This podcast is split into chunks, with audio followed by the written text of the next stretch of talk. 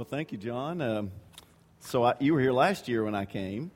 So, uh, you know, and, and now Jonathan's here. So it's just the, the cycle of things. You got uh, new beginnings, and, uh, and, that, and that usually signals there are also endings that happen. And I've, I've been interim uh, throughout Oklahoma, and I know how much uh, we can grow to love congregations when we serve them.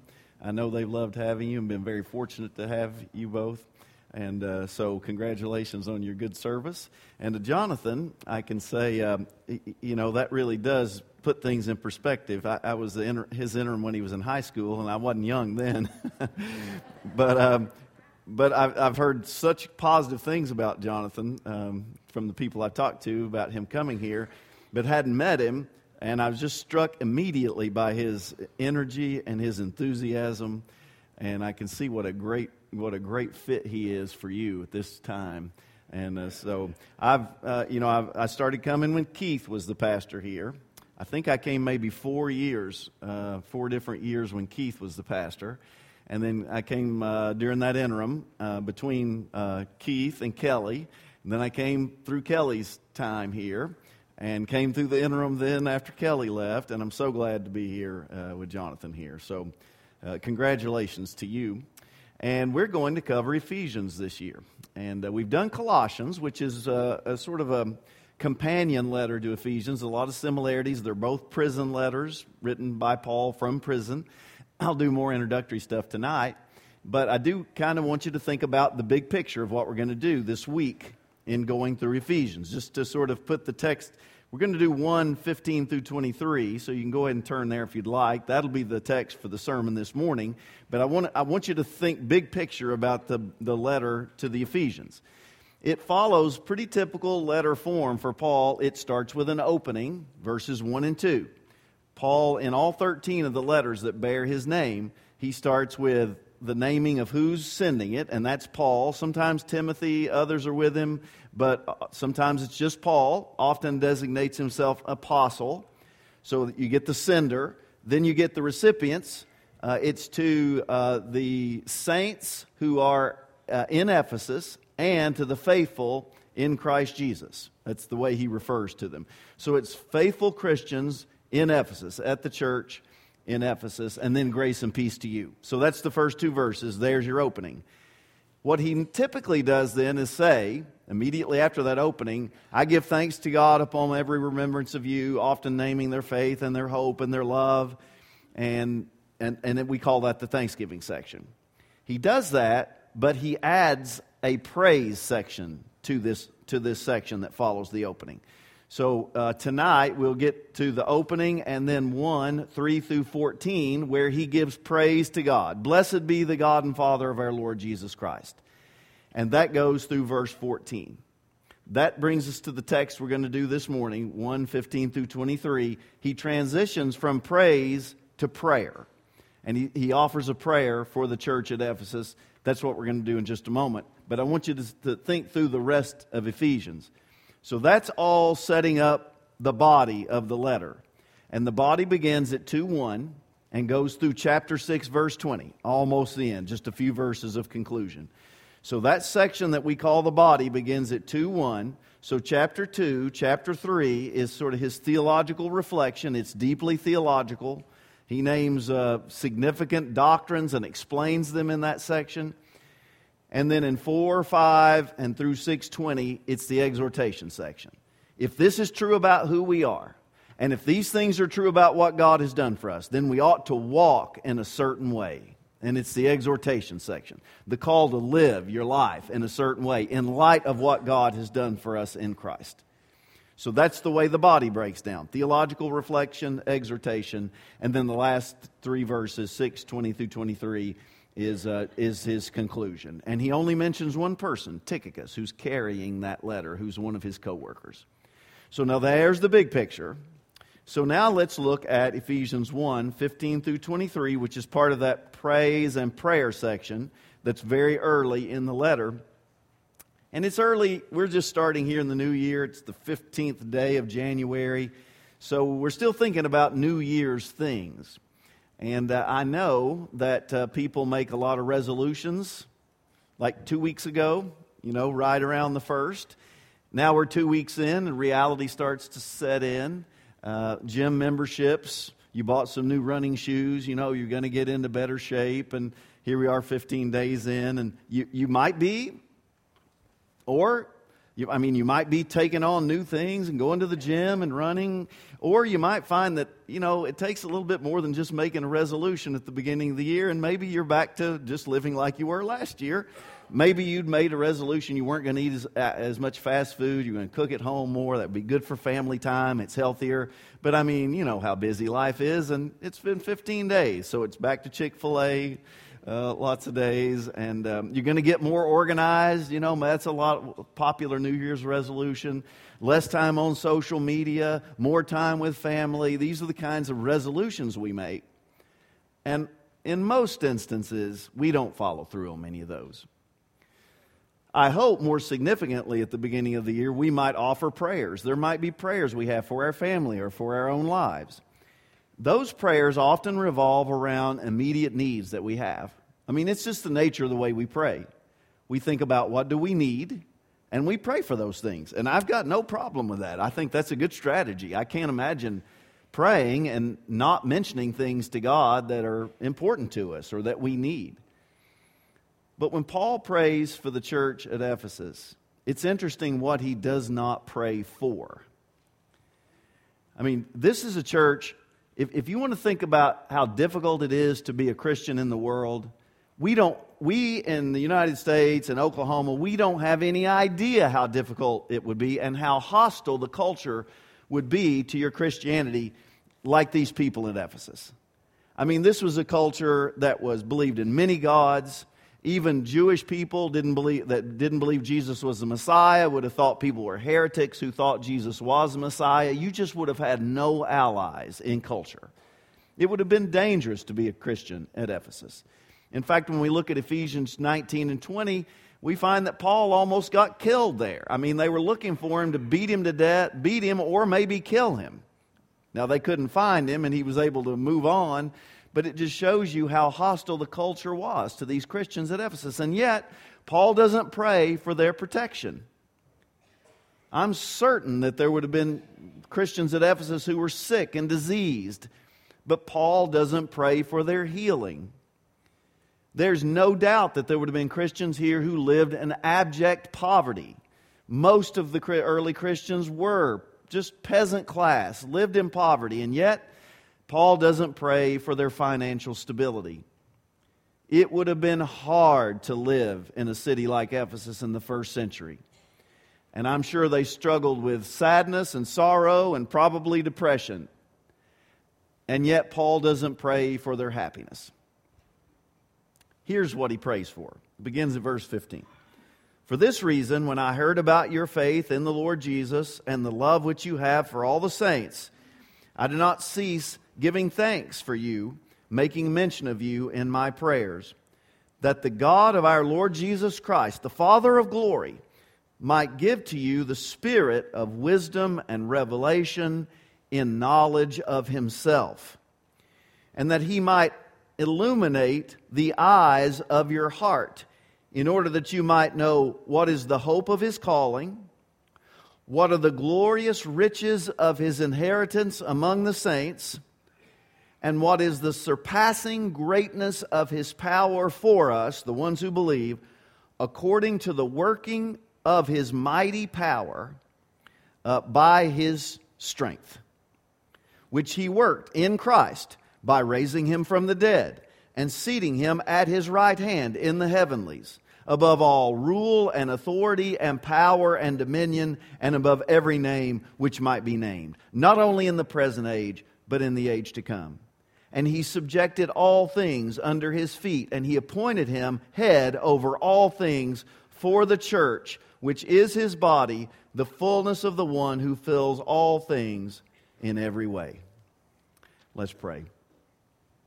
Our Father, we are grateful for your word. We're grateful for opportunities to study your word. I pray that this morning you would open our eyes I pray that you would illuminate our hearts, that we might know you in a greater way, and we might be more the people you've called us to be. In the strong name of Jesus, I pray. Amen. So, when Paul begins his prayer, he notes a couple of things that are the basis of that prayer in verses 15 and 16. He says, Because of this, when I heard about your faith in the Lord Jesus and the love that you have for all the saints. Now, that's two of the three virtues that Paul almost always give th- gives thanks for when he's thinking about his congregations it's faith, it's love, and it's hope. And you might think, well, he only says faith and love here, but he actually does squeeze hope in down in verse 18. We'll see in a minute. So all three of those virtues do find their way into the prayer, but he, he really points out faith and love. Now, in this instance, it's faith in our Lord Jesus, it's trust in Jesus. Now, that would be note, noteworthy. Paul certainly knew this congregation. If you read the book of Acts, you discover that he helped found this congregation. He'd pastored here approximately three years. He knew the people who made up this church. And yet, it had been several years since he'd been there by the time he writes this. Uh, he's by there. He, he meets with the elders, the leaders from the church at Ephesus, about 57. He'd probably been there 56, was sort of the end of that period of three years he spent there. And then he'd gone to Jerusalem and been arrested, and he'd been in prison two years in Caesarea. He's likely in prison in Rome when he writes this. So it's been two, three, four years since he'd actually been at Ephesus, even though he'd had such a hand in establishing the church and pastoring them.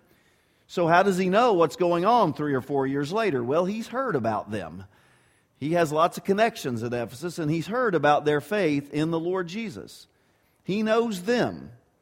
He also knows Ephesus. He knows how difficult it would be and how hostile the environment would be for Christians who, who live there. In fact, uh, I mentioned, I think at the beginning here, he was almost beaten. They looked for him to beat him just outside the theater at Ephesus, and they couldn't find him. There were magicians at the city of Ephesus who tried to manipulate the gods for financial uh, advantage for them. They were polytheists. They believed in many gods. They worshiped the gods of, well, it had been the Greek gods, and now it was the Roman version of those gods. There was a, one of the seven wonders of the ancient world was the temple to the goddess Artemis that was at Ephesus. In fact, part of the group that wanted to get rid of Paul at Ephesus were the silversmiths who made the little idols of Artemis so people could have them and carry them with them and have them in their homes. Paul knew these people. He knew how difficult it was to be a Christian in Ephesus, and in light of that, he could give thanks that they continued and maintained their faith, their trust in Jesus, despite the challenges. The other thing is, he says, and I know or I've heard about the love which you have for all the saints. Now, you don't have to live in Ephesus in the first century to know that's quite an accomplishment to say. I've heard that you are a congregation that continues to have love for all the saints. You really love one another. I, I, I, don't have to tell you here, even though we're 21st century now and we're on the other side of the globe, that it's not easy to love all the saints. It's easy to love some of the saints. It's easy to love some of your brothers and sisters, those that are kind to you, those who show love to you. But, but I, I'm not going to ask you to do it, but you could probably look around this congregation. I could do this in any church I'm in. And you could probably uh, identify a person or two that you say, yeah, that person's a little harder for me to love, for whatever reason. But when he thinks about this congregation, he can point out these two things their faith in the Lord Jesus and their love for all the saints, for one another, for their brothers and sisters. And he says, Because of that, I do not cease giving thanks for you, making mention of you in my prayers. Now, that reference to my prayers leads him to talk about what he prays for them. And really, there's two main requests he has, and the second one has three parts. So, what's the first one? Verse 17, he says, In order that the God of our Lord Jesus Christ, the Father of glory, might give to you the spirit of wisdom and revelation in knowledge of him. So here's the first request for the new year for us. This was Paul's prayer for the church at Ephesus that God would enlighten your mind. That he would give you the spirit of wisdom and revelation. Both of those words, wisdom and revelation, have to do with the mind. it's very Trinitarian as he phrases it here. The God of our Lord Jesus Christ, the Father of glory. So there's the first person of the Trinity. And then he mentions the God of our Lord Jesus Christ. There's the second person. And then the Spirit, and I would capitalize Spirit here, Holy Spirit, might grant to you uh, wisdom and revelation. So the prayer is that God would give them the spiritual resources that they need to grow in their faith Father, Son, and Spirit.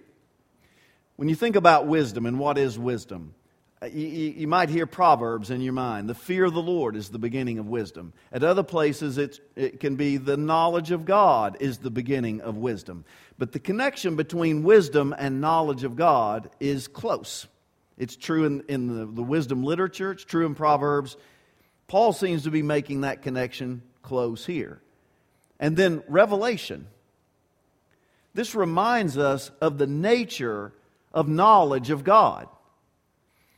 When he prays here at the note the end of verse 17, revelation uh, in the knowledge of himself, not just knowledge of God, but knowledge of God himself.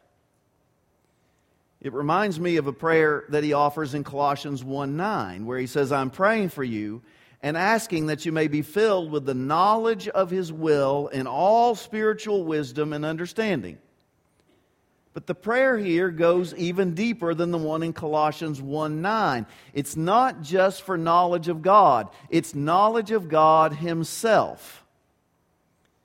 It, it reminds me of what Jesus prays in John 17 3. And this is eternal life, that they may know you, the only true God, and Jesus Christ, whom you have sent. This kind of knowledge of God Himself has to be more than an intellectual pursuit. Now, I teach at a university. Uh, we're about intellect, we're about mind. Uh, I, I give notes, I give exams over those notes. We do readings, they're held accountable for that. We very much are about the life of the mind. But knowledge of God is more than that. You can't know God by studying about God in the same way you might the periodic table. You know, the periodic chart of the elements. Anybody ever remember having to learn that? I remember it well. I remember how difficult it was, and I'd sure hate for anybody to test me on it today. That was roughly 1981 or 1982, the last time I can remember having to fill it in for, uh, for a high school chemistry teacher or something you can learn the periodic table. That might help you know things about the earth on which we live and, and the elements that make it up. But knowledge of God comes in a bit different way. It's not like learning about the biology of the human body or studying facts about the American Revolution. If you look back at chapter 1, earlier in chapter 1, verse 8, the end of, the end of verse 8, he says, In all wisdom and insight, a very similar pairing of words as we have here, making known to you the mystery of his will. And I think this helps us understand something about the nature of the knowledge of God. It's not purely an intellectual pursuit to know God, it's like a secret that is hidden that has to be revealed to you. Now, you can learn things about God, and that's helpful, but you can't know God Himself apart from revelation. He has to make Himself known to us by His Spirit. In, in all wisdom and revelation. The prayer is that they will come to a deeper understanding, a deeper knowledge of God Himself. It does involve the mind. And only the Spirit can ultimately do that. In Isaiah 11, too, it's a prophecy that looks forward to the coming of the Messiah and God's Spirit resting on him. Here's the way it's phrased in Isaiah 11, 2. The Spirit of the Lord will rest on him, that is the Messiah, the Spirit of wisdom and understanding, the Spirit of counsel and might, the Spirit of knowledge and the fear of the Lord. That the Spirit of the Lord would rest on him What a beautiful picture of the baptism of Jesus, where the Spirit comes down in the form of a dove. Paul is praying that that same Spirit would descend, that same Spirit of Christ would descend on these Ephesian elders, and I'm confident that he would pray the same thing for us as we start this new year that the Spirit of Christ would descend on us and deepen our knowledge of God. It's not a one time thing, it's an ongoing work in our lives. And what is the primary instrument that the Spirit uses in order to deepen our knowledge and understanding of God? It's Scripture, it's the Word. This is why getting into the Word and committing to do that at the beginning of the year, if you're looking for a resolution, that would be a good one. To spend more time in God's Word because the Spirit uses God's Word to deepen our knowledge and understanding of God. This kind of revelation, this kind of deepening of our knowledge of God will transform your life. It's like putting on a new pair of bifocals and you, you, you didn't see me over there, but I've got two pair of glasses I'm dealing with now. When I first started coming here, I didn't need any. And then I started having a hard time seeing to read. So, and I bet some of you remember early on there, I just all the time, on and off, on and off, on and off, because I, I was uncomfortable because I didn't need them to see you. But if I looked down, I couldn't see the, my page. I couldn't read. So then I start with the reading glasses. Finally, I got comfortable enough with those where I basically just left them on. But I could look over them and see you just fine. But now here I am, 57, knocking on 58 here in March. And uh, those early glasses I got for reading, now I can use those to see at a distance.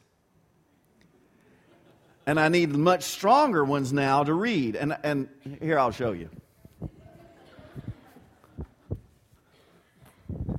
See, I wore these in when I came in because it helps me. Uh, there you are. Your smiling faces. It's so nice. So here's what, and I hear they're doing phenomenal things with bifocals these days.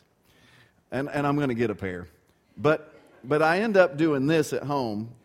I may have a book and the TV's on.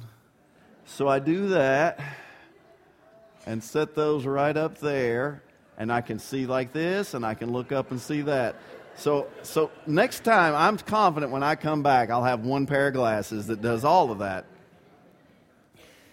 But it's amazing what putting on a new, new lens, putting on a new pair of glasses can do for, for your vision. To just transform it. That's the nature of deepening knowledge of God. It's like it changes your worldview. It's like putting on a new pair of glasses. Now you can see. And it certainly has the power to transform the life of a church. So the first prayer has to do with the mind.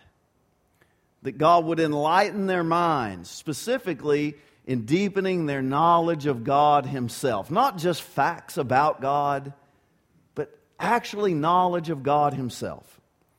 The second request is, begins in verse 18, really occupies the rest of this passage, that God would illuminate your heart.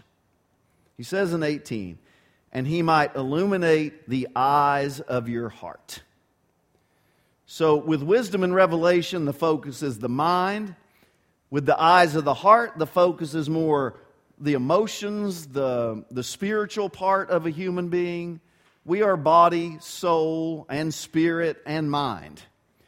And Paul's interested in the whole person.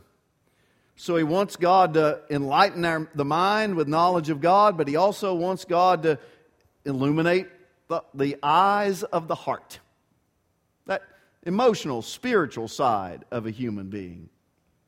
And we live our lives out of both of these, mind and heart.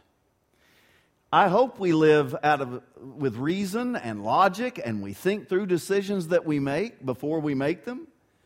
I, I, deal with students all the time who are thinking about going to college, and, and I know they probably have checklists somewhere and they're looking at location, major, they're looking at cost, uh, they're looking at calling, and all these things.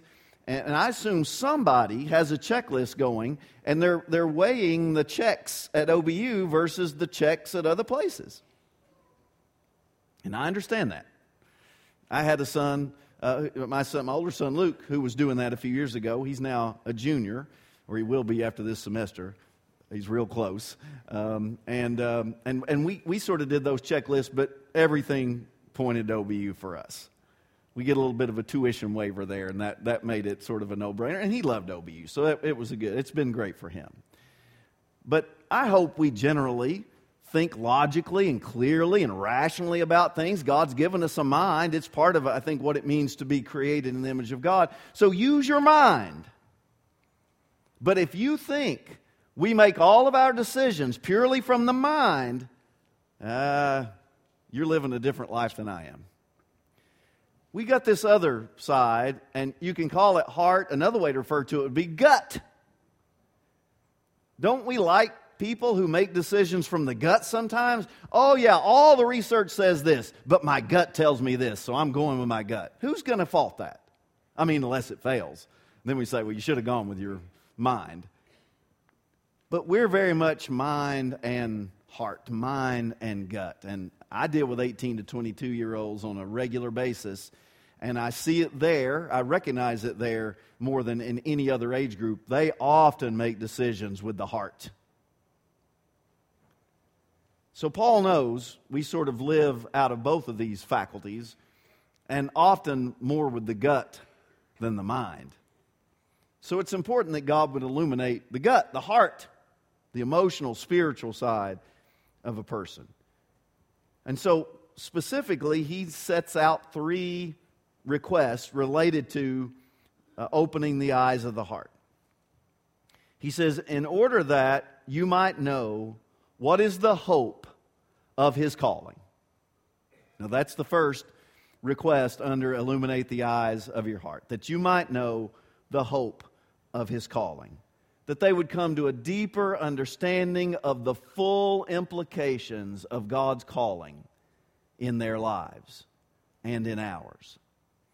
Now, I'm not talking about a call to ministry here. I'm not talking about a vocational calling or calling to be a lawyer or a doctor or whatever. This is a, this is a calling that supersedes, that comes before that, that is greater than that calling. This is the calling to come to Jesus. This is the calling to be one of his disciples. This is that first call to come, to come to me that, that the Spirit issues. That calling, that they might come to a better understanding of the hope of his calling, the full implications of the fact that God has called you. And it has a past, it has a present, it has future implications.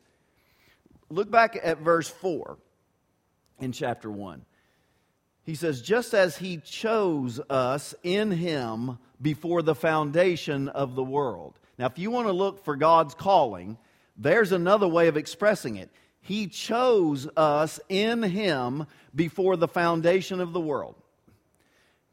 Before you existed, before the world existed, God chose us. Now, that requires a whole nother lesson. We'll talk about that tonight. We get into issues about election and predestination and those kinds of things. And I, I don't want to rush through something like that here in the morning service. But it's sufficient to say you cannot ignore election in the New Testament or the Old Testament. And that election that God chose us is at the heart of his calling. To know what is the hope of his calling is to recognize that God chose us. We like to think we choose God. Uh, and in some sense, that's true, but we don't choose God unless he chooses us. I, I think about the language of, you know, when I found God. And every time I hear it, I think, nope, God found you. It's the nature of his calling. So it has this past before the foundation of the world. And then it's present. Look at the rest there in verse 4 the fa- before the foundation of the world, in order that we might be holy and blameless before him. This calling that God has given us has this ongoing responsibility to continue to grow in our knowledge of him. It's part of what he's called us to be. That we would be holy and blameless, that we would be more and more set apart and dedicated to God and to His purposes. And then it has a future aspect that we might know what is the hope of His calling. Hope is always forward looking. It's not just sort of hoping things that's really not founded on anything solid. We do that all the time. We, we say, I hope this and I hope that. This is something much more sure that we might know the hope of his calling. He's going to say in Ephesians 4 4, you were called in one hope of your calling. He sort of wedges the word hope between calling. You were called with one hope of your calling. This hope of his calling reminds us that his call in our lives does have a past, it has a present. We are supposed to be growing in our faith, but it also has a future. That we can have a confidence about what's out ahead of us, not only in this life, but in the age to come, because he called us. Again, back to chapter 1, he uses this language, verse 10, uh, for the activity of administration of the fullness of the times, summing all things up in Christ. This is where history is going.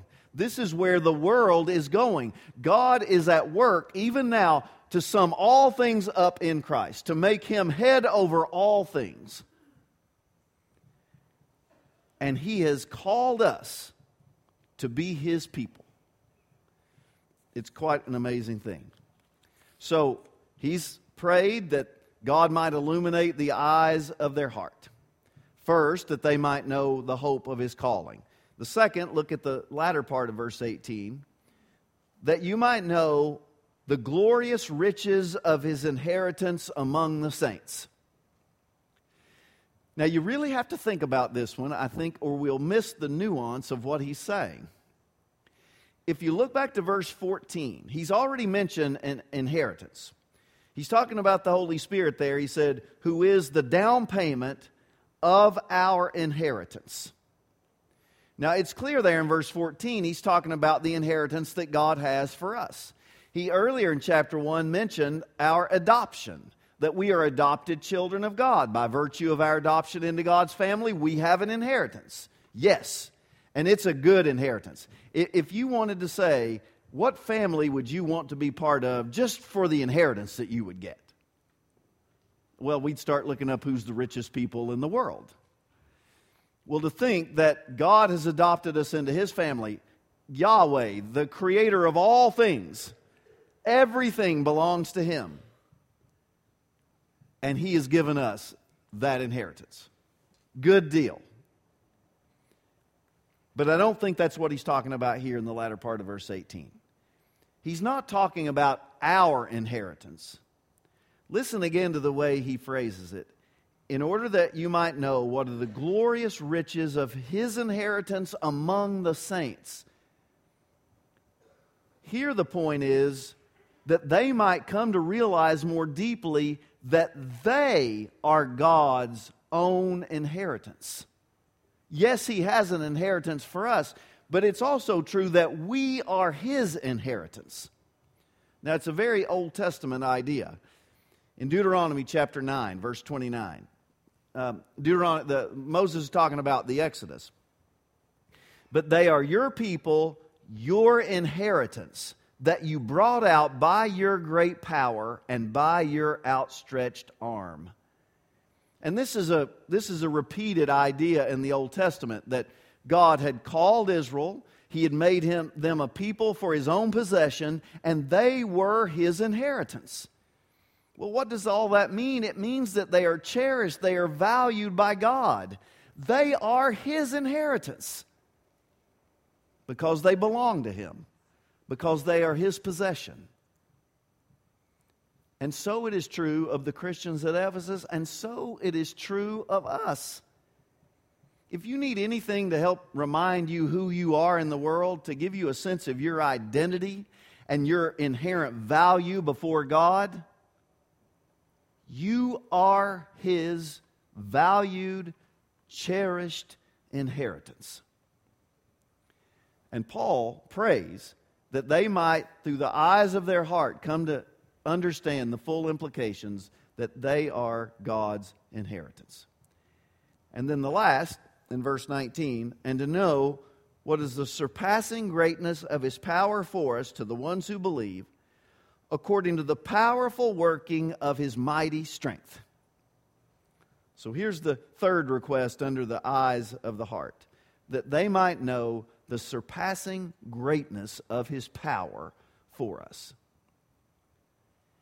There's no verse, it would not be possible to construct a verse of Scripture with more power language in it. And I tried to capture it in, in, in translating it. There's four words for power here the surpassing, uh, that they might know the surpassing greatness of his power. And, and we get our word, this is a word, Greek word dunamis. We get, we get our English word dynamite. Now, I don't want to say Paul meant dynamite. Dynamite didn't exist at that point in time, so I, I want to be careful here. But we've used that word as a way to describe in contemporary times explosives, that kind of power. But it's just a word for power, but Paul uses that word here. So that's one word for power, in order that they might know the surpassing greatness of his power for us, the ones who believe, according to the powerful working. A second word for power. This is the word from which we get our word energy. Energeon. It's just transliterated into English, the word energy. But it's a second word for power. And then he says, so, according to the, his powerful working, and then he uses two words to describe powerful working of his mighty strength. You just couldn't put more power language into one verse. Paul's straining his vocabulary and his rhetorical and grammatical skill in order to say that all this is at work for us.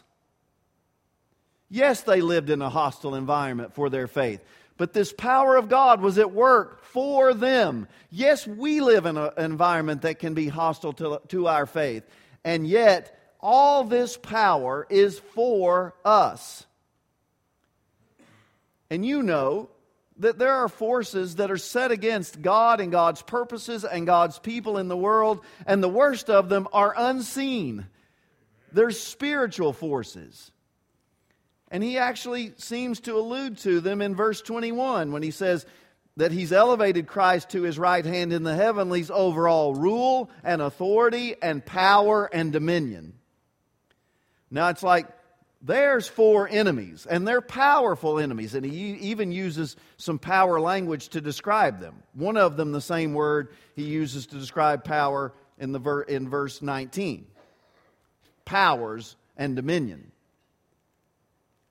But what is Paul doing? He's saying, yes, there are powers at work in the world that are set against us, but the surpassing greatness of God's power is over all those things.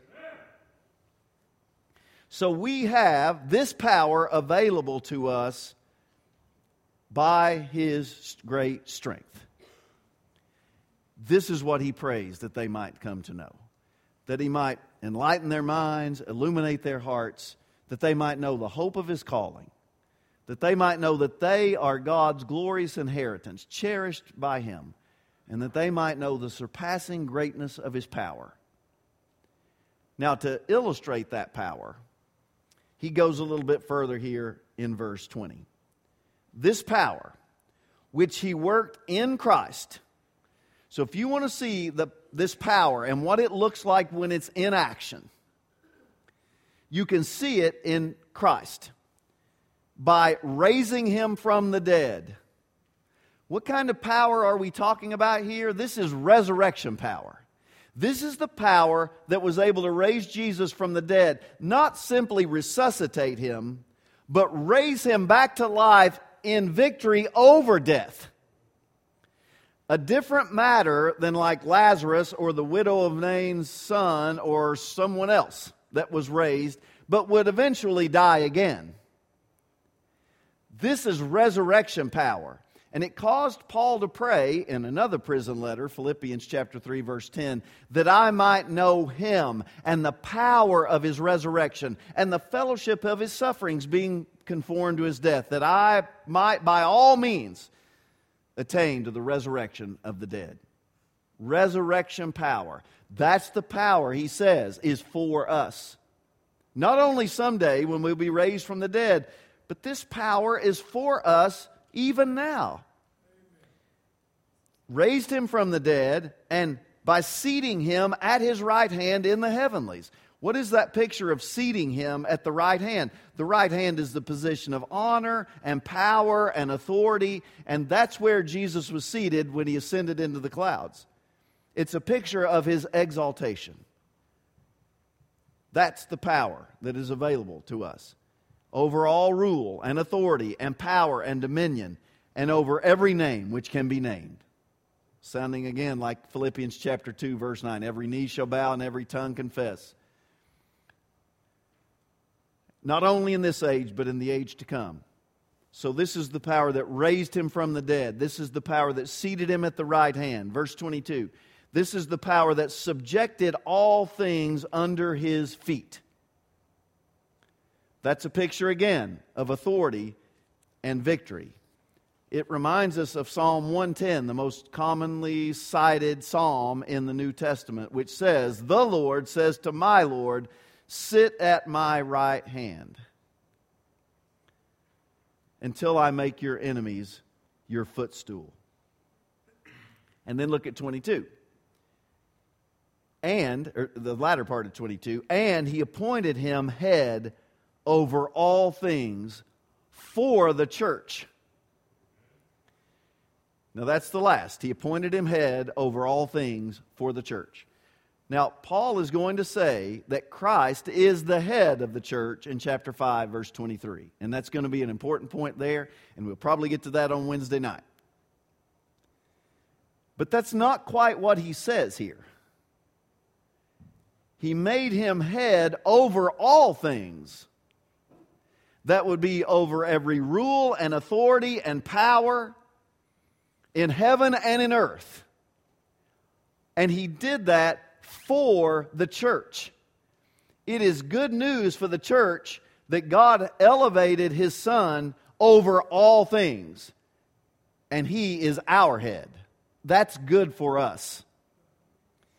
It, it's, it's similar to saying we have all this power for us. Well, now we have the raised, exalted Jesus who sits at the right hand, who, and all of his enemies have been placed under his foot like a footstool. And all this is for the church. Knowing that these forces exist that would like to do damage to the church and keep the church weak and just sort of limping along. To know that He is our head and he has been made head over everything, tells us that we can have hope in the present time.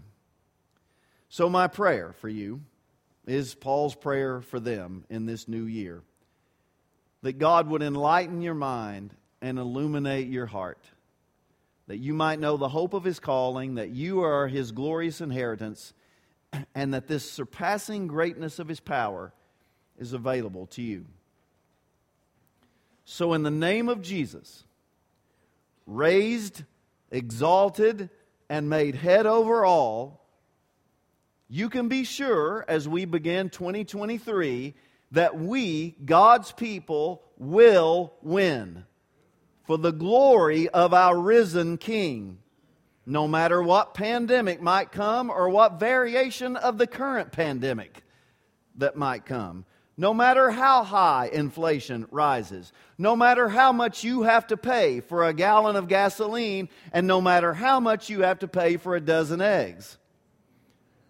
No matter the political chaos, no matter how many people illegally might cross the southern border, and no matter what happens with the war in Ukraine, here's my good news from Paul's prayer. We, God's people, cannot lose. Our Father, we are grateful for your word. I pray it would encourage us today, it would lift us up to know the hope of our calling and the great power that you've made available to us. May we not live in fear, but in hope for the glory of our risen King. I pray in the strong name of Jesus. Amen. We're going to offer you now the opportunity to respond to what it is God might be saying to you. And I'm going to turn it over to Jonathan